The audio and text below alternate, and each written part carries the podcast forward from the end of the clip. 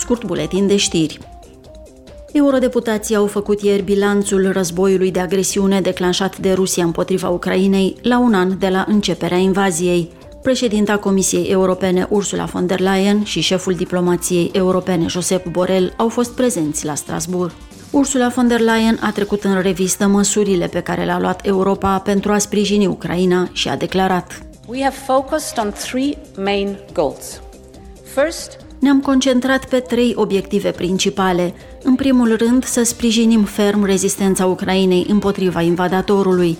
În al doilea rând, să subminăm mașina de război a Rusiei și, în al treilea rând, să construim împreună viitorul european al Ucrainei.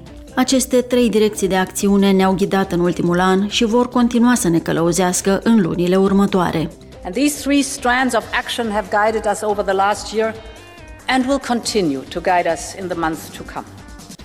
Înaltul reprezentant al Uniunii Europene pentru afaceri externe, Josep Borrell, a prezentat sancțiunile adoptate de Europa în acest an, apoi a cerut mai multe echipamente militare pentru Ucraina.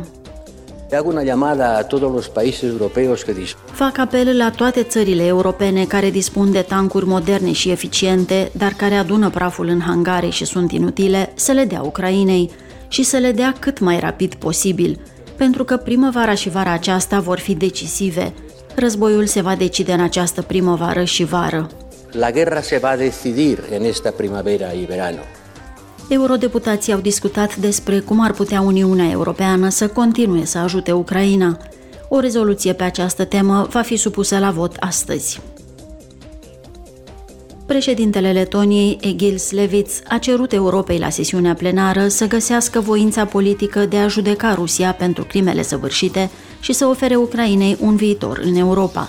El a spus. The use of frozen Russian assets for the reconstruction of Ukraine must be ensured. Trebuie să se asigure că activele rusești înghețate vor fi folosite pentru reconstrucția Ucrainei. Acest lucru se aplică nu numai activelor oligarhilor apropiați regimului, ci în special activelor băncii centrale a Rusiei.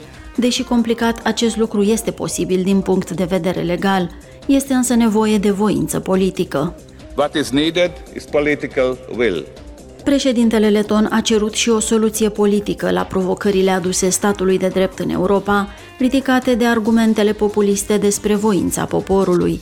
În timp ce diversitatea identităților naționale, a culturilor și a limbilor constituie puterea Europei, principiile statului de drept trebuie să fie aceleași peste tot, a subliniat președintele.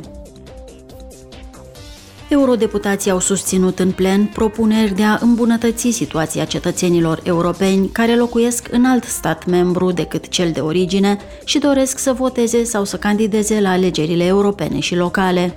Deputații cer norme obligatorii prin care cetățenii să poată fi înregistrați pe listele electorale imediat ce devin rezidenți în altă țară a Uniunii.